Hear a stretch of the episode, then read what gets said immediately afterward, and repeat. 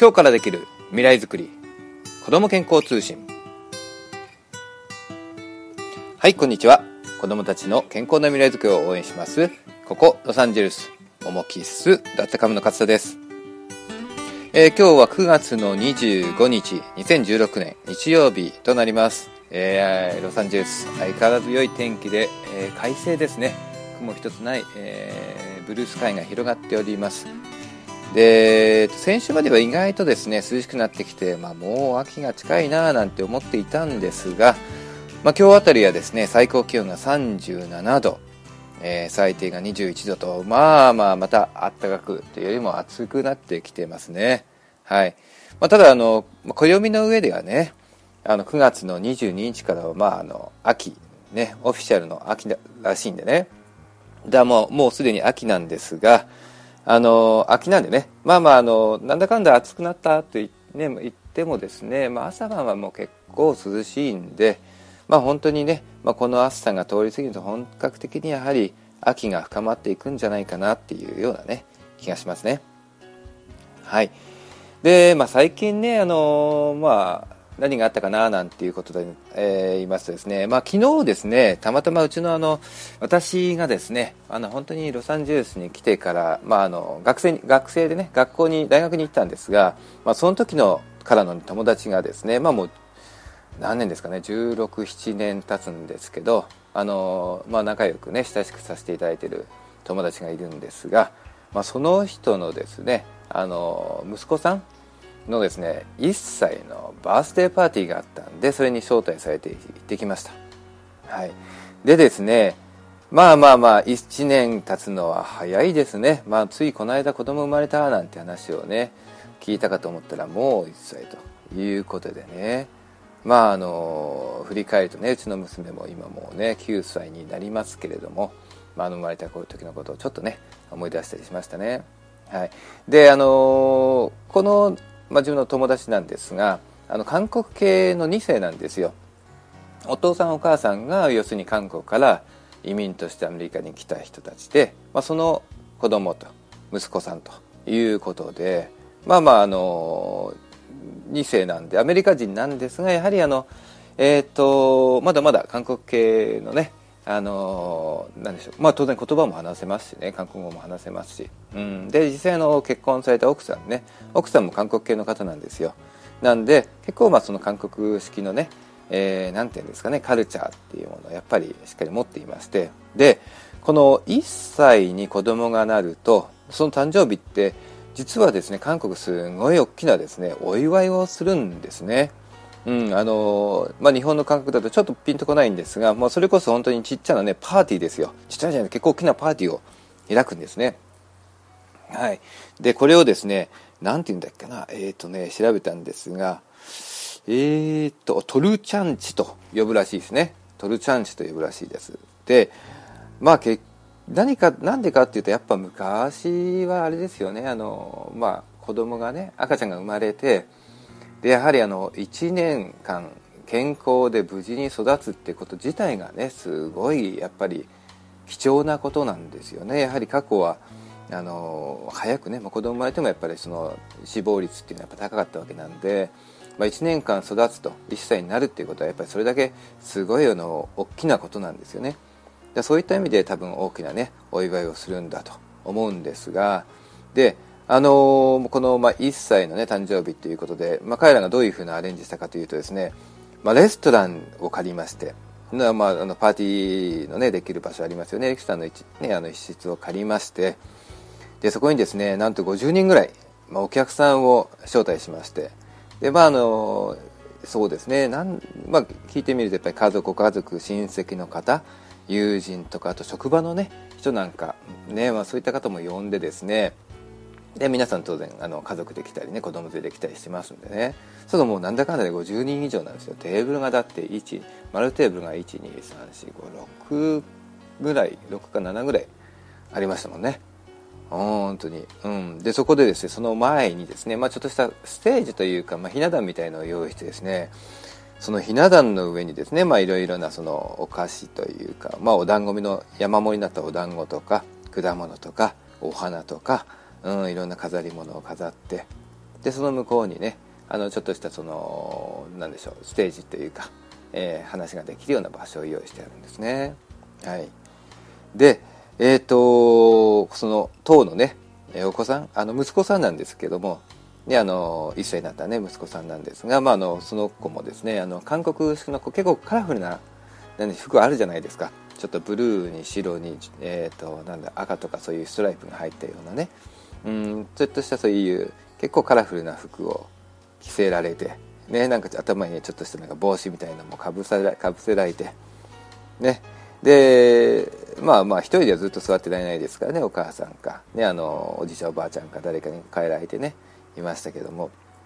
はい、であとはそのお母さん、要するにあのうち の, その友達の、ね、奥さんなんですが、その方もね、あのチマチョゴリってありますよね、あの韓国 の, あの伝統的な服、あれを着てですね、うんであのなんでしょう、皆さんにね挨拶したりとかね、うん、サーブしたりしてましたよね。はい、でまあそんな感じでやって、でなおかつちゃんとですね、そのなんでしょう、あの司会者司会者の人もちゃんと頼んで、まあ、あの友達っていうか、あの親戚の方、え多分奥さんのあれかな、あの弟さんか誰かかもしれないですね。なんで、まああのえ子供からすればおじさんなんでしょうけどね。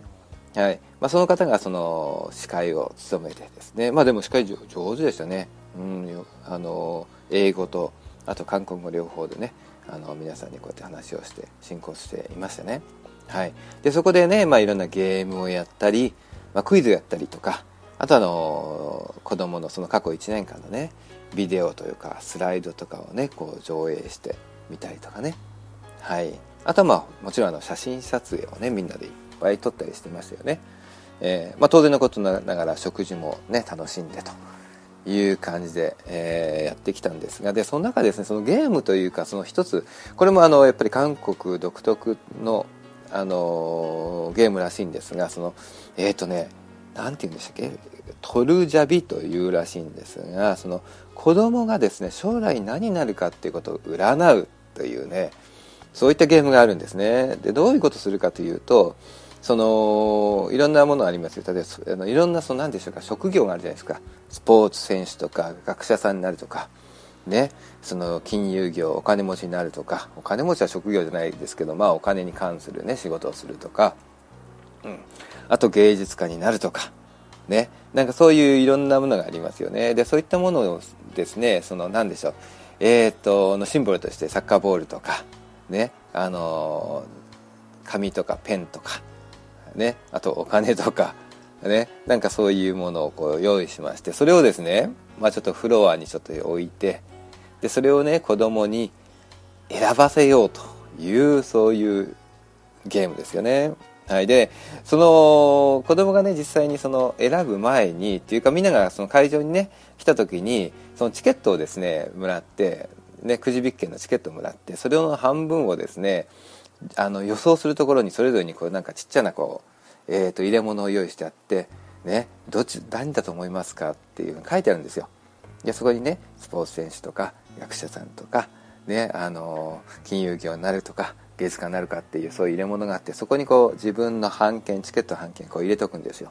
でその子供がねあの選んだものに当たった人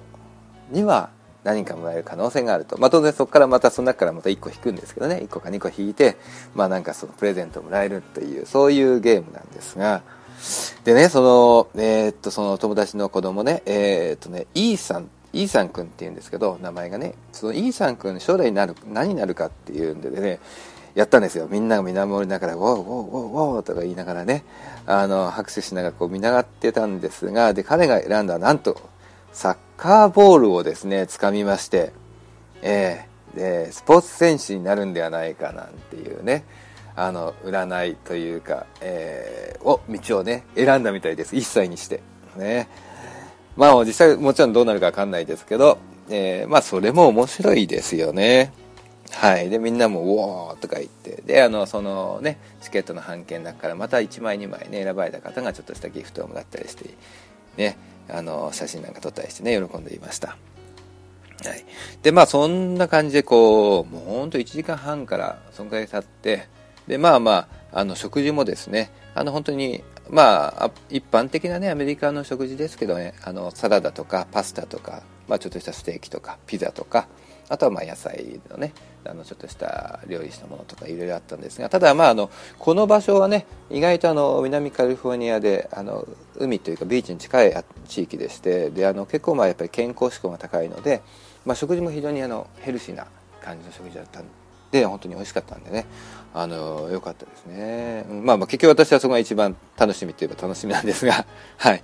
でまあそういう感じで楽しんできまして、で、まあ、にじかんぐらいでやっぱその最後にねあのその友達がね、私の友人がその最後にそのありがとうございますっていうそういう感謝のねスピーチをしたんですが、まあやっぱり言ってたのはですね、寝る時間が減って大変だと、もう毎日結構疲れるんだね、疲れる疲れましたみたいなね。うん、まあいい意味でですよ、愚痴とかじゃなくてやっぱ本音でねそういった感想を漏らしていました、うん、でもその分ね逆にこう話している中ではその、まあ、後半ちょっとねこうエモーションになるところもあったりして、やっぱりその大変だった分だけやはりこう何感慨深いものを一切迎えたっていういちねんかんね、うん、過ごしたっていうのがやっぱ大きいんじゃないですかね。で奥さんもあのお仕事をされてるんでやっぱ共働きでね、で奥さんでもお父さんお母さんがたまたま近くにいるんで、まあ、あの本当に子供の面倒も見てもらえたということで、まあ、本当に彼らにとっては非常に、えー、ラッキーだなと思うんですが、まあでも本当にねそういう感じで、まあ、いちねんかんよく頑張りましたというところでしょうね。まあまあまああのすでにねもうお子さんのいる方とかからすればまだいちねんなんかこれからですよと。ね、まだ次のねじゅうねんにじゅうねんあるんだよなんてことをね思うかもしれませんが、ただやっぱりいろ物事ってやっぱり最初が一番大変ですからね、やっぱり今まで経験したことがない、まあ、特に彼らにとってはこれひとりめの子供なんでねもう経験したことがない、ね、ところから何かをやるってことがやっぱり一番大変なので、まあ、そういった意味ではねあのなんでしょうよ、えー、いい意味でね、えー、よくやった頑張ったというふうにねえー、言いたいなと思います。まあ、私なんかをねあの最初のいちねん何した記憶もあんま覚えてないですね。あの妻に任せっぱなしだったんでね、えー、まあそんな感じで、えー、楽しいね、えーまあ、週末というかそのパーティーをね過ごしてきました。まあ、ただ、まあ、ともかく言えることはあれですよね、あの子供が生まれてで育つって育ってね、ともかくやっぱり健康でね大きく育つことがやっぱり一番こう親としての願いなんでね、まあ、どんな職業になるかとかっていうねこういう余興でね楽しむことはねいいですけど、まあゆくゆくは本人がやっぱり決めることなんで、そういった時にやはりあの健康であればより、ね、あの多くの選択肢がありますし、うんまあ、そういったことでね、えー、ぜひ親としてやっぱりその元気に大きくね、うん、育てるということが私たちの使命なのかもしれませんよね。はい、ということで、まあ、昨日は、えー、とこんな、こんな感じね、えーまあ、ちょっと違ったねあのカルチャー、えー、のね、まあ、あの韓国というところでのいうかなんでしょうあの文化の一つとしてねそういったパーティーに、ね、参加してきたというお話です。はい、はい、ということで、えーまあ、ともかくね、まあ、あの子どもの成長は大き早いですから。ね、今の子供と一緒にいられる間というのもねもう本当に多分あっという間だと思うんです。ぜひねあの一緒に過ごせられる時間というものをねぜひ感謝して大切にしていきたいなというふうに思いますね。はい、でそんなねあの子供たちがですねやはり未来の世代を作っていくわけなのですが、まあ、そこでやはりあの私たちがね少しでもそういった明るい未来をね健康的な明るい未来を作っていけるためにね、まあ、あの役立つトピックというものをねこれからご紹介したいと思います。はい、で今回の、えー、トピックなんですがタイトルはですね ビーピーエー に気をつけろ知らず知らずに食べている有害物質というタイトルで、えー、いきます。はい、でまずこの ビーピーエー というのをね、まあ、聞いたことある方もいるでしょうし初めて聞く方もいるかもしれないんですが何かと言いますとですねえーと、ビスフェノール A という物質です。えーまあ、ポリパ、ポリカーボネイトとかエポキシ樹脂といったねプラスチックの、えー、原材料なんですよね。はい、でこれが何かというとですねいろんなですねあのプラスチックにやっぱり使われているんです。はい、でそういったプラスチックが、まあ、食品のパッケージとかいろんなものに使われているんですがあのそういったものを通してやっぱり体内に入っているということを言われてまして、それがですね非常に、えー、体に悪影響を及ぼしているということなんですね。で、あの、まあ、この ビーピーエー なんですが、えーまあ、女性ホルモンと似たような働きをするらしいんです。はい。でそれがですね、えー、といろんな影響、例えばですね、あの、まあ、がんになる発がん性があるということも言われていますし、えー、とホルモンや神経性の異常、えーとまあ、リ, リプロダクショティブシステムなので、まあ、あの生殖機能に影響を与えるとか、はい、あとは、まあ、あのそうですね、えー、と不妊であるとか、うん、そしてなんだこれは糖尿病、肥満、はい、あとは脳障害とか神経障害とか、えー、心臓病、そういったものにも影響を与えている可能性が非常にあるというふうに言われています。まあ、これ実際そのそういったいろんなリサーチによってそういった結果が出てきているということですね。はい、で実際あのここ、まあ、私たち私は、ね、カリフォルニアに住んでいるんですが、カリフォルニアに州においてはですね、あのなんでしょう、生殖機能に影響を与えるということがすでに、えー、正式に、えーまあ、認知されておりまして、えー、そういったものをあのちゃんとリストして載せなければいけない、いけないと、うん、そういったものを販売しているお店ではそういったことをちゃんと表示しなきゃいけないとか、あそういったあの義務が、えー、そういったのレギュレーションがね、えー、規制が実際に施行されています。はい。まあ、それだけねあの現実問題としてこの ビーピーエー というものは、えー、健康にね大きな影響を与えているということを言われています。で特に問題なのはやはりあの、えー、と妊娠中の女性の方ですとか、あとはあの子供ですね、お子さんですよ。要するに体がね成長期にある子供に対して、えー、非常に大きな影響を与える可能性がある、悪影響を与える可能性があるということです。はいはい。では ど,、まあ、どんなところにですね、じゃあこの ビーピーエー が使われているかというとですね、あの一つはあの缶詰ですね。缶詰缶詰の内側に、まあ、あの金属のままじゃなくてですね、そこの表面にはですね、その ビーピーエー プラスチックのですねライニングというんですが、皮膜がですねついているんですね。はい。で、えーまあ、そこには ビーピーエー が含まれていると。またあの、まあ、缶詰と同時にそのなんでしょう、ドリンク、あの缶ジュースですとか缶ビールとか清涼飲料水とかいろいろありますよね。コーヒーの缶もありますし、そういったものの内側にも使われている、コーティングとして使われているということ。はい。そして、えーと、食品のトレイとかね、食品用のラップありますよね、えー、プラスチックのラップがありますから、そういったものにも含まれているということで、なので、まあ、あのお店に行くといっぱいプラスチックでの、まあ、ほとんどそうですよね、プラスチックの容器に入ってますよね。はい。まあ、プラスチックのそういったあのパッケージに入っていますよね。そういったものにも、そういったものの多くにも ビーピーエー が含まれているというふうに言われています。はい。まあ、当然あの食、えー、とプラスチック製 の, その食器とかいうのもありますよね。はい。まあ、子供用の食器なんかもあります。あとあの哺乳瓶、はい、なんかにも含まれているものもあまだあるみたいです。はい。そうですね。あとはまあ食品では直接はないですけど、えー、とレジでね、あのまあスーパーに行ってお店に行って、ね、レジでレシートもらえますよね。そのレシートの表面のあのテカテカ、あれもね ビーピーエー が使われていることがあ結構多いそうです。はい。まあ、それ以外にもですね、いろんなその、えー、とありますよね。ガラス容器はガラスなんだけども、キャップがそのプラスチックであったり、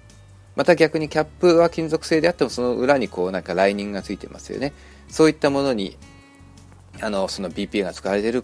場合も非常に多いそうです。はい。ですからまあ漬物のね、あガラスに入ったガラス容器に入った漬物買いましたよとね、もうキャップをキャップはプラスチックでのキャップですよっていう時はまあそこに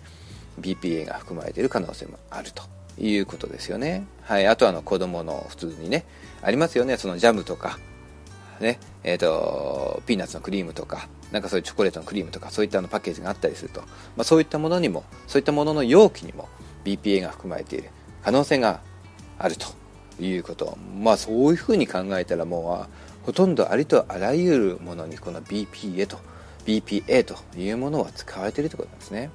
はい。まあ、あのそれ以外にもですね、えーと何でしょう、そのスプレー缶ありますよね。一般的にその例えば芳香剤とか、まあ、芳香剤のその中身に入っているケミカル自体も非常に、えー、体に悪いものがいっぱいあるんですが、まあ、その芳香剤の缶とかにの内側にもそういった ビーピーエー が、えー、使われていたりとか、はい、あとはその、えーっとですねまあ、調理用の食品用の油、サラダ油とかコーン油とか、ね、サフラワー油とかいろいろあるんですが、そういったものを、えー、入れる容器、要するにプラスチックの大きな結構あの容器に入ってますよね、はい、そういったものにも ビーピーエー が含まれている、えー、場合が非常に多いということをが言われています、はいですね。まあ、そうやって考えてみると ビーピーエー はもう、まあ、身の回りの至るところに ビーピーエー がいっぱい入っているということ、使われているということなんです、はい、でこれがじゃあどうやって体に入ってしまうかというようなことなんですが、はいまあ、簡単に言えば ビーピーエー というものはあの水には溶けないけれども油には溶けやすいというような話なんですね。で、うん、また熱をですね加えることでも溶け出しやすくなるということが言われています。分かっているそうですね、はい、ですから、まあ、よくねそのプラスチックの容器に耐え物を入れて電子レンジでチーンなんてことをやりますよね。あれは、えー、かなり、えー、危ないようですよ。はいまあ、そんなようなことがあります。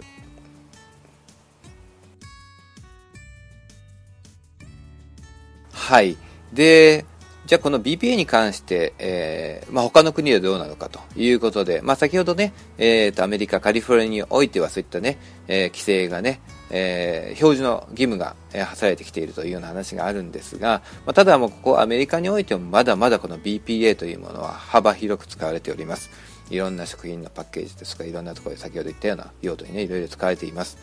はい、であのー、こちらの、まあ、シーディーシー、えー、ユーエス Center for Disease Control というね、はい、そういったあの団体があるんですが、まあ、あのこれはもうどっちかというと公の、えー、行政側の団体なんですが、そこでですね、えー、きゅうじゅっパーセント のアメリカン、要するにアメリカ人の きゅうじゅっパーセント のその尿ですね、おしっこ、おしっこのですね、まあ、テストをしたと、まあ、きゅうじゅっパーセント みんな取ったわけじゃないですけどサンプルとして取ったわけでしょうけども、でその実際取ったサンプルの中から きゅうじゅっパーセント 以上にはですねビーピーエー が含まれているということが、まあ、ビーピーエー が検証されたということですよね、はい、ですからまあほとんどの人たち、ほとんどのアメリカに住んでいる人たちの、えー、体内にはすでに、えー、ビーピーエー というものが入り込んでいるということですよね、はい、そしてもう一つ、えー、エンバラメンタルワーキンググループというですね団体があります、まあ、この団体はですね、えーとまあ、あの食品ですとか化粧品ですとかいろいろねものに、えー、含まれているその化学物質、えー、安全性というものに対して、えー、調査をしている、積極的に調査をしてね、まああのー、社会公表をしているという団体なんですが、まあ、そちらの団体がですねにせんきゅうねんに行った調査ではですね、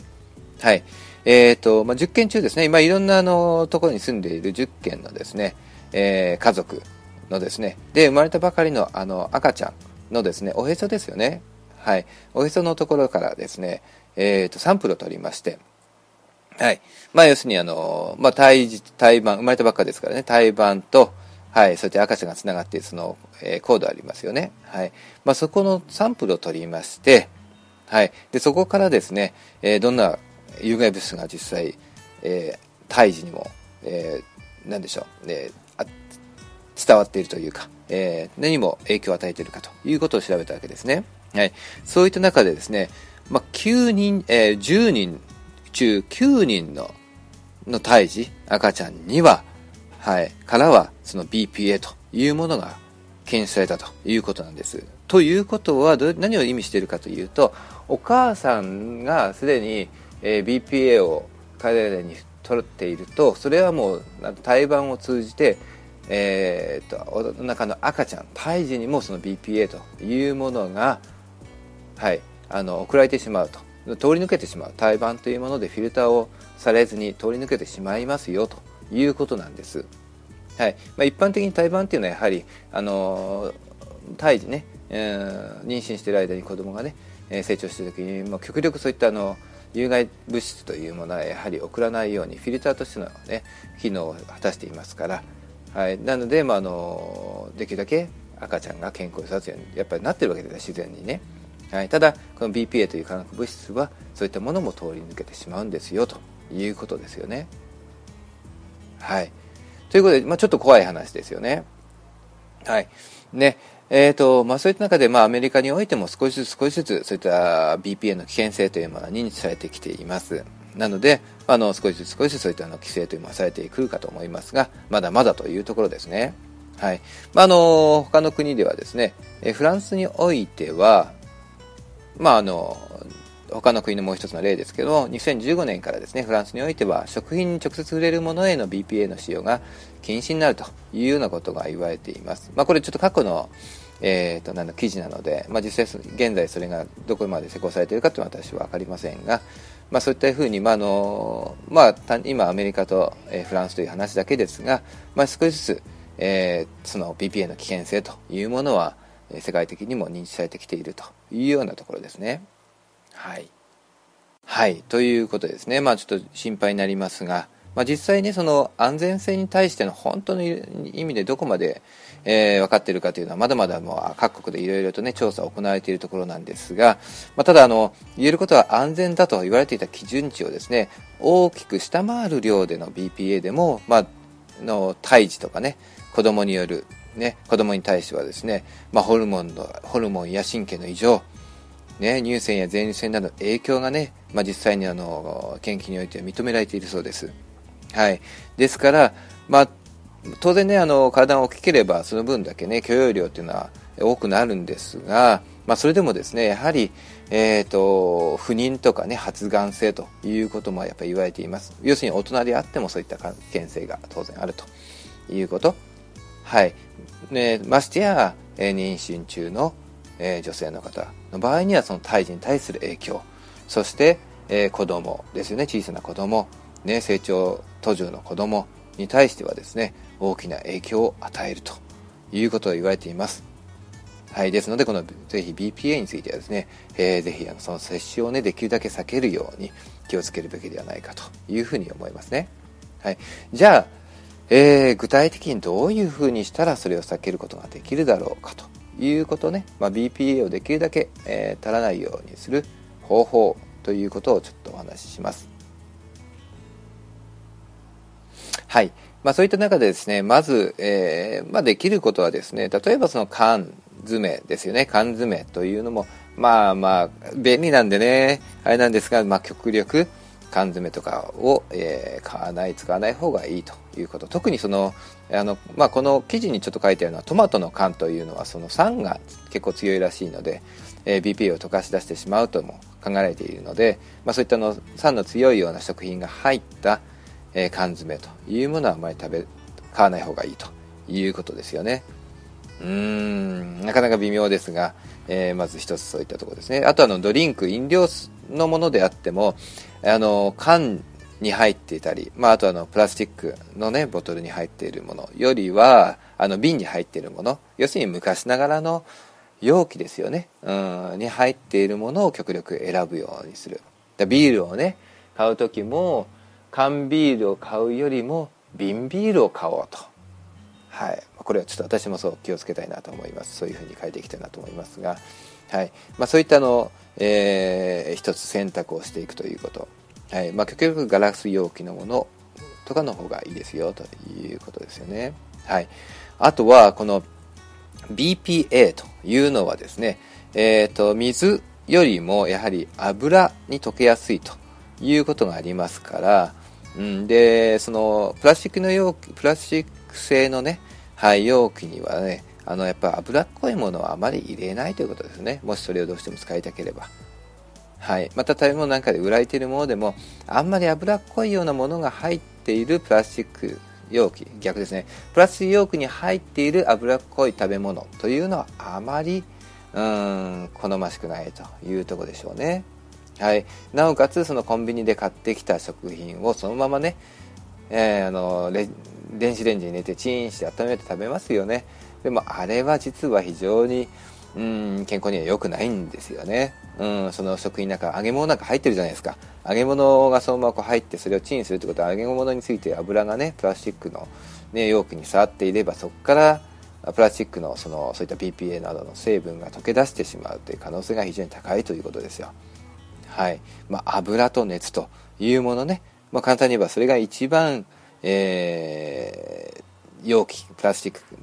のものから、えー、その ビーピーエー というものが溶け出す可能性を高くするということですね。はい、ですから、まあ、熱しないということですね。だから缶 の, あのものなんかでも缶に入れてね、缶のまま温めるなんてことをやりますよね。あれはあまりお勧めできないということですね。どうしても缶詰の入っているものを食べるのであれば、それはあの別の容器、まあ、あの鍋に入れ替えて、で鍋で持って温めるということ、缶のままお湯に入れてグツグツというのはあまりお勧めできませんよということ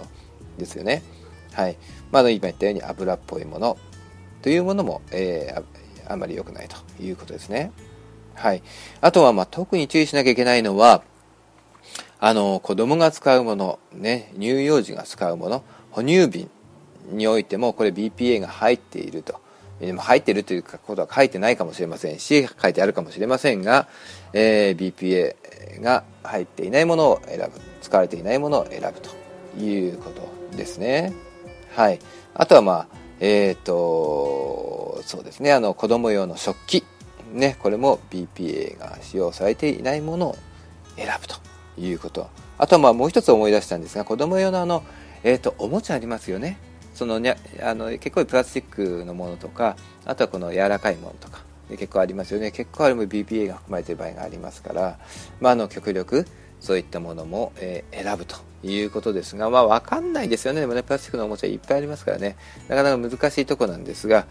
うん、そうなると特にちっちゃい子供の時にはやっぱりプラスチック製のおもちゃ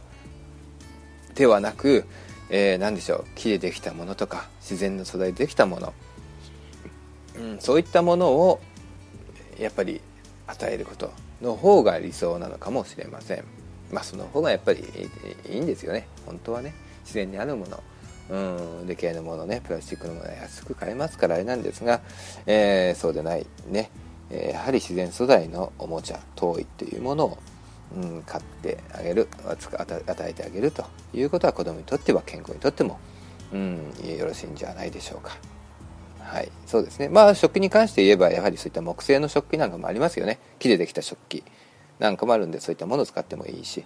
あのガラスとかでちょっとね、ちっちゃな子供には重たいですからね、木製の木で食器であったらまあいいでしょうね。あと、まあステンレス製とかね、えー、そういった食器なんかもありますから、まあ、ちょっと重いかもしれません、その場合ね。でも少し子供が大きくなればいいんじゃないですか。まあ、そういったもの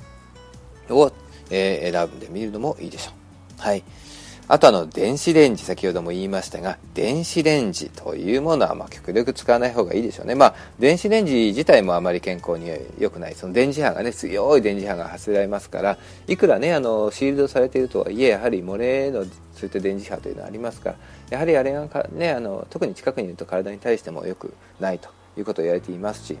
電子レンジで、えー、調理した食べ物というものも、実際はその分子構成がもう変わってしまって影響を受けて、あ体に良くないなんてこともね、言われています。どこまで本当か分かんないですよ。でもそういったことも言われていますのでね、えーまあ、電子レンジはできるだけ使わないようにした方がいいんじゃないでしょうかね。まあ、うちでは、あの我が家ではもう電子レンジはもう捨てちゃいましたね。はい、まあ、少し前までありましたが、何年か前までありましたが、まあ、使わないで、まあ、あの捨ててしまいました。まあ、極力ね、温めるとき、あのスチーム、えー、と蒸して、うん、鍋のね、えー、鍋にこう水を張って、はい、その上にこういちまい置いて、でそのスチームでね、温めるようにしてますね。はい、というところですね。はい、なので、まあ、ポイントはですね、えー、ビーピーエー、ね、プラスチックに含まれている ビーピーエー が、えー、食べ物中に溶け出す、えー、要因っていうのは、一つは油と、そして熱、はい、あとはまあ強い酸ですね。まあ、そういったものが影響を受けると受け、受けるということなので、まあ、そこに一つ注意をしてみてはいかがでしょうか。はいですね。まあ、あとは最近はね、その ビーピーエー フリーというふうなことが言われた、そういった表示があるね、えー、容器とかいうのもね、あの増えているそうですが、えー、ただどちらにしても、やはりあのプラスチックはプラスチックなのでね、はい、なので、まあまあできればそういった容器もね、まあ、あのステンレスの容器であったりとか、はい、まあ、あとはあのセラミックですよね。瀬戸物の容器の方が本当は一番いいですよね。まあ、その辺も一つ注意してみていただきたいと思います。まあ、ただ ビーピーエーフリーということで ビーピーエー が入っているか入ってないかという時には、まあ、フリーの方が良いかもしれません。はい、ただまあ最近はもう一つね、その ビーピーエー フリーに使えている、その代替で使えているね、えー、プラスチックの材料も良くないなんていうことも言われていまして、まあ何がいいのかよく分かんないですよね。ですからやはりあのプラスチックではないものがいいんじゃないですか。ガラスとか質物とかそういったものがいいんじゃないでしょうか。はい、ということですね。はい、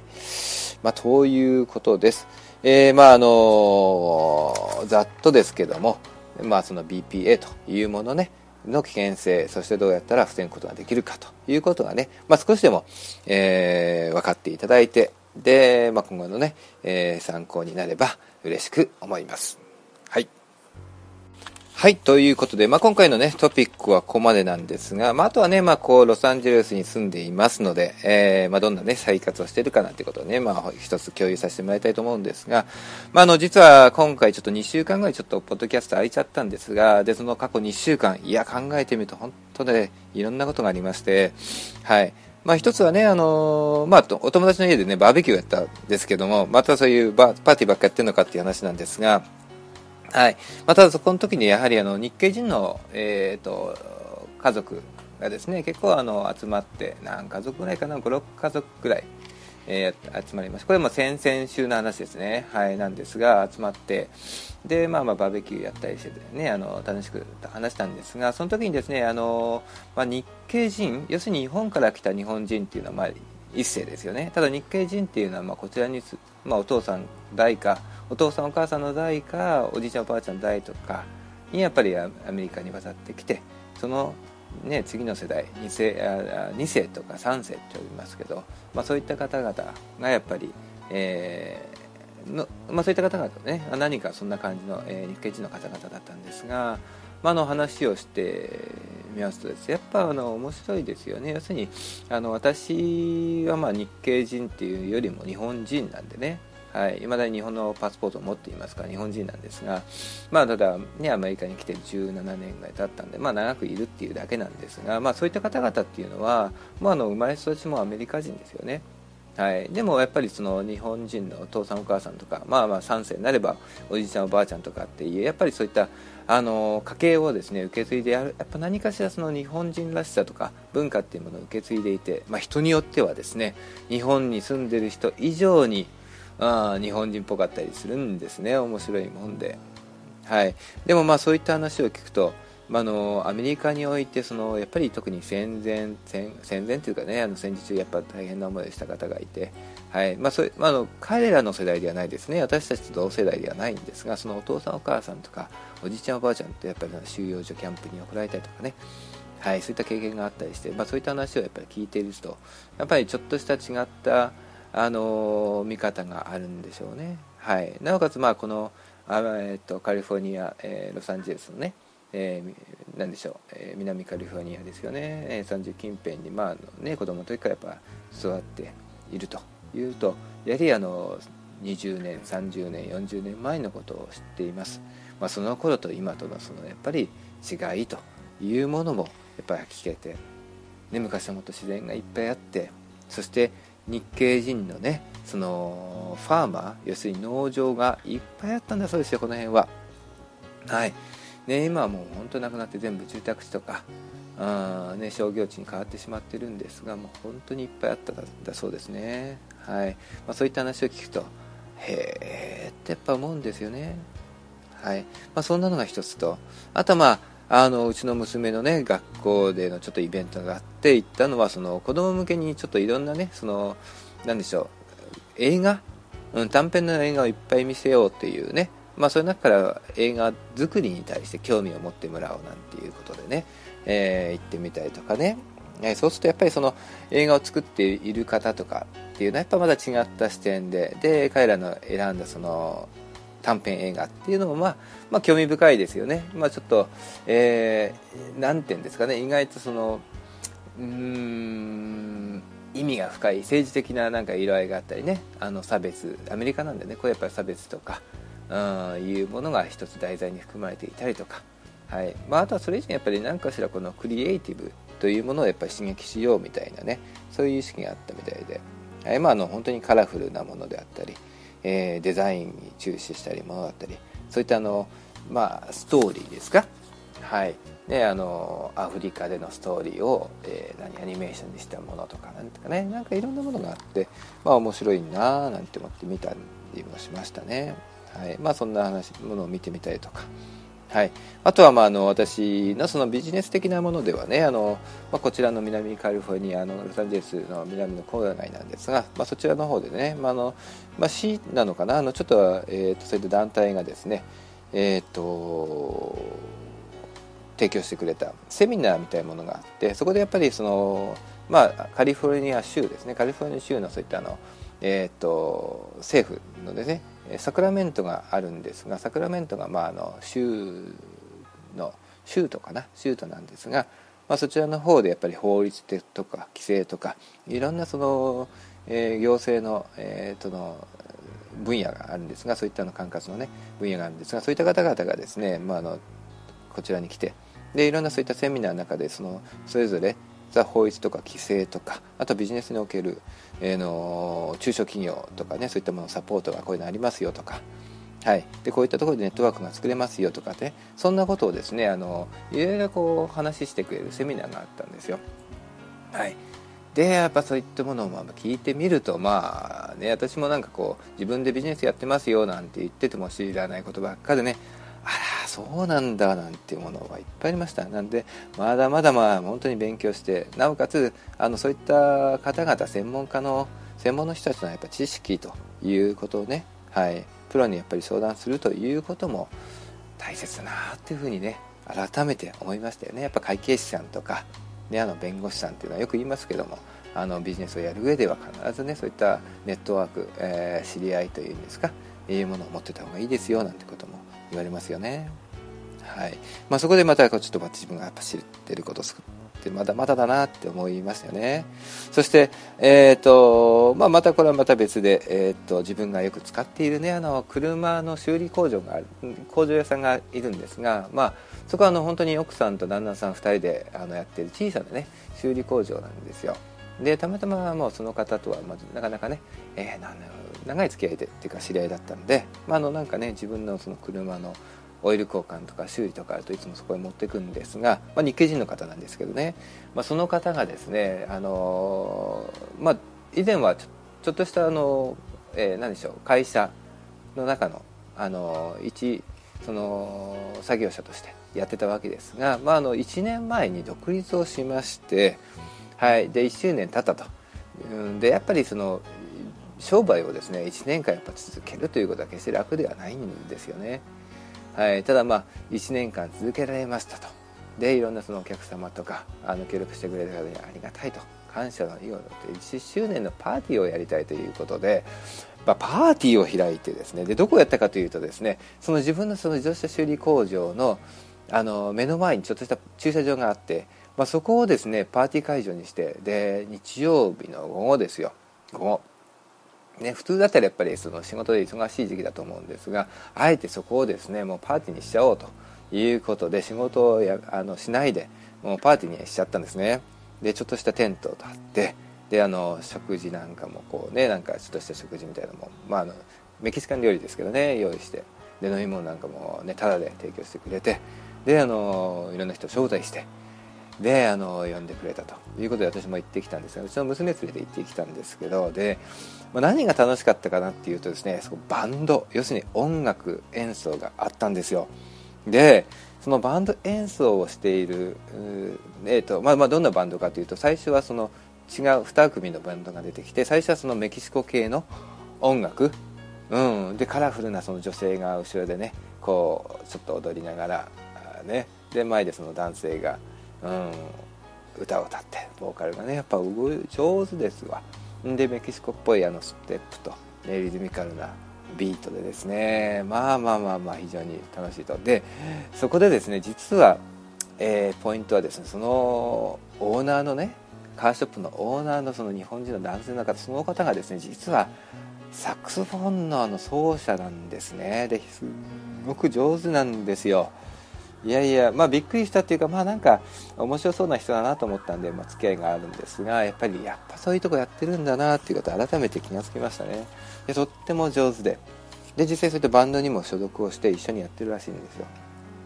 ね、えーなんてね聞いたんですが、でそのメキシコ系メキシコ音楽っぽいね音楽のバンドさんバンドがね終わった後に今度はですね、あれなんですよ、あのなんて言うんですか、あのななじゅうねんだいとかろくじゅうねんだいとかありますよね、あの ビ, ビーバップですか、あのよにんぐらいこう立って、まあ、コーラスで歌う、まあ、あの昔で言えば何でしょう、日本ではそのありますよね、えー、っとラッツ&スターとかシャネルズとかちょっと古すぎかな、まあ、そんな人たちを彷彿させる、うんね、でアカペラのコーラスですよ、簡単に言えば、まあ、アカペラだけじゃないですけど、でもそういったコーラス、うん、ですよね、はい、まあそうか、なんだろうな、ビーチボーイズみたいな感じかな、はい、ビーチボーイズみたいな感じで、みんなちょっとアロハ、アロハシャツを着たね、まあもうあのその歌を歌ってる方は、えー、と白人のねあの男性の方ばっかなんですが、まあ、それたちが出てきて、でそのバックにドラムの方とギターの方と、そしてサクソフォンでまたその彼がいるわけですよ。でそれでもそこのバンドにもやっぱり彼は所属をしていて、でちゃんとあの シーディー とかもちゃんと、まあ、自前でしょうけど作って、でその中にも彼が加わっているんですよね。やっぱ上手なんですよ、なんか面白いなと。で、まあ、本当にあの何時間ぐらいの にさんじかんそういった演奏を、ね、してくれて、まあ、本当に楽しめましたね、はい、でそれをね、何が面白いかっていうと、その修理工場の目の前でやってしまうというところがすごいなと。でみんな来た人たちも本当にそういったものを聞いて、でやっぱり中にはこう、ね、演奏に合わせて踊っている人たちもいるし、うん、そしてそう子どもたちはもうね、家族連れてきてる方は子どもね、お子さんなんかもそうなんか音楽に合わせて、ね、あの中で踊ってる子どももいるし、うん、なんかすごい和気あいあいとした感じで、ああできてすごいなっていうふうに思いましたね、うん、はい。でまあそんなこともあってみたりとか、はい、あとはまあ先週はですね、あ先週先週かはですね、あのまあ私はあのこのモモキスということもやってるんですが、あの、まあ、実は本業はですね、あのソーラーパネル、太陽光発電ありますよね、それに関する、まあ、ビジネスこちらでやっておりまして、まあ、それ、それに関するその、えーと、エキスポっていうかコンベンションみたいのがですね、展示会ですかがですね、あのラスベガスの方で先週ありまして、そちらにも行ってきたり行ってきたんですよ。まあ、久しぶりにですねラスベガス行った前はね、あの、まあ、その時も仕事の関係でよく行ったんですが、まあ、あの久しぶりに何年かぶりに行って、ね、あの エムジーエム のホテルに泊まったんですが、にひゃくぐらい泊まったんですが、まあ、以前はね エムジーエム でっかくて新しくてすごいゴージャスな感じだったんですが、今行くともう エムジーエム はもうまあさすがにね、えー、にじゅうねんぐらい経つんじゃないですかね、やっぱさすがにもうあなんか古くなってるななんて思って、でもね、あの新しいホテルもあっちこっちに建って、それは本当綺麗なんですよね、はい、でちょっとこの間に本当にやっぱ大きな違いがあったりしてね、はい、でまあ当然その、まあ、ビジネスコンベンションの中でいろんな人たちとまた話をしたりあったりしましたよね、はい、まあそんなことでねやってみたりとかね、まあまあまあまあいろんなことがありました。はい、でまあ一つ言えること思ったことっていうのはですね、その自分のやっぱり知っていること、うん、いろんな人たちと話してみて、でいろんなものを改めて見てみて聞いてみて思うのは、やっぱり自分の知っていることは少ないなと、自分のやっぱり知らないことばっかだよなっていうのがポイントですね。うんね、あのまああのソクラテスの有名な言葉の中にあの無知の知という言葉がありますよね。でソクラテスは他の人よりもやっぱりあの頭がいいというか知識がある人だっていうふうに言われていまして、その当時やっぱ当然言われていたんですが、その時に彼が言ったのは、ね、私が優れているとすれば何かというと、それは、ね、自分は自分が知らないことを知っているということではないかっていうことを言ったんですね。まあ正確な言葉なんて言ったか私は知りませんが、そういった意味のことを言ったわけです。それを無知の知と言うんですが、はい、要するにまあ自分は知らないことがいっぱいまだまだありますよっていうことを認めるということですよね、はい、それによってやっぱり謙虚になることもできるし、えー、周りの人からの意見をやっぱり受け入れる、聞くという姿勢にもつながるということなんですよね、はい、まあ、ややもすると、ね、忘れがちなことなんで、まあ、特にまあ最近はそうでもないですけどね、最近おかげさまで年取ったのか丸くなったのか、あのーまあ、人の話を聞けるようになったんですが、やっぱり若い時というのはですね、やっぱり知ったかぶりでね、あのー、ややもするとちょっと自分を本来の自分よりも大きく見せようなんていうね、うん、とこがあったんでしょうね、うん、なんで、まあ、どうしてもこう知ったかぶりで偉そうな態度を取ろうとうん、してしまったところがあったんでね、まあ、今思うとこっぱずしいですけど、はい、でもまあそういったところ今でもねあのないとは言えないんで、えー、ぜひ気をつけていきたいななんていうふうにも思いましたね、はい、なんでまあちょっとね、あのー、少し前回のポッドキャストから今回はちょっと時間が空いたり、その間にまあいろんなことがあってね、うん、その中で思ったこととしてね、はい、まあ自分のは本当に知らないことばっかだなっていうことででぜひ謙虚に生きていかなきゃいけないなということを改めて思いましたというところでしょうか。はい、ということで、まあ、今回ねの話はここまでとなります。はい、まあ、あとはね、えー、とお知らせとしてはあの私どもの、えー、ウェブサイトももキスだったかもというものがあります。 エムオーエムオーケーアイエスエス とだったかもというものがありますので、まあ、そちらの方でね、まあ、あの健康情報とかいろんなことも載っけておりますので、あぜひねご興味のある方は、えー、覗いていただけたら嬉しいなと思います。はい、ということで、えー、今回はここまでですここまでです、えー、長い間、えー、お聞きいただいてどうもありがとうございました。はい、失礼いたします。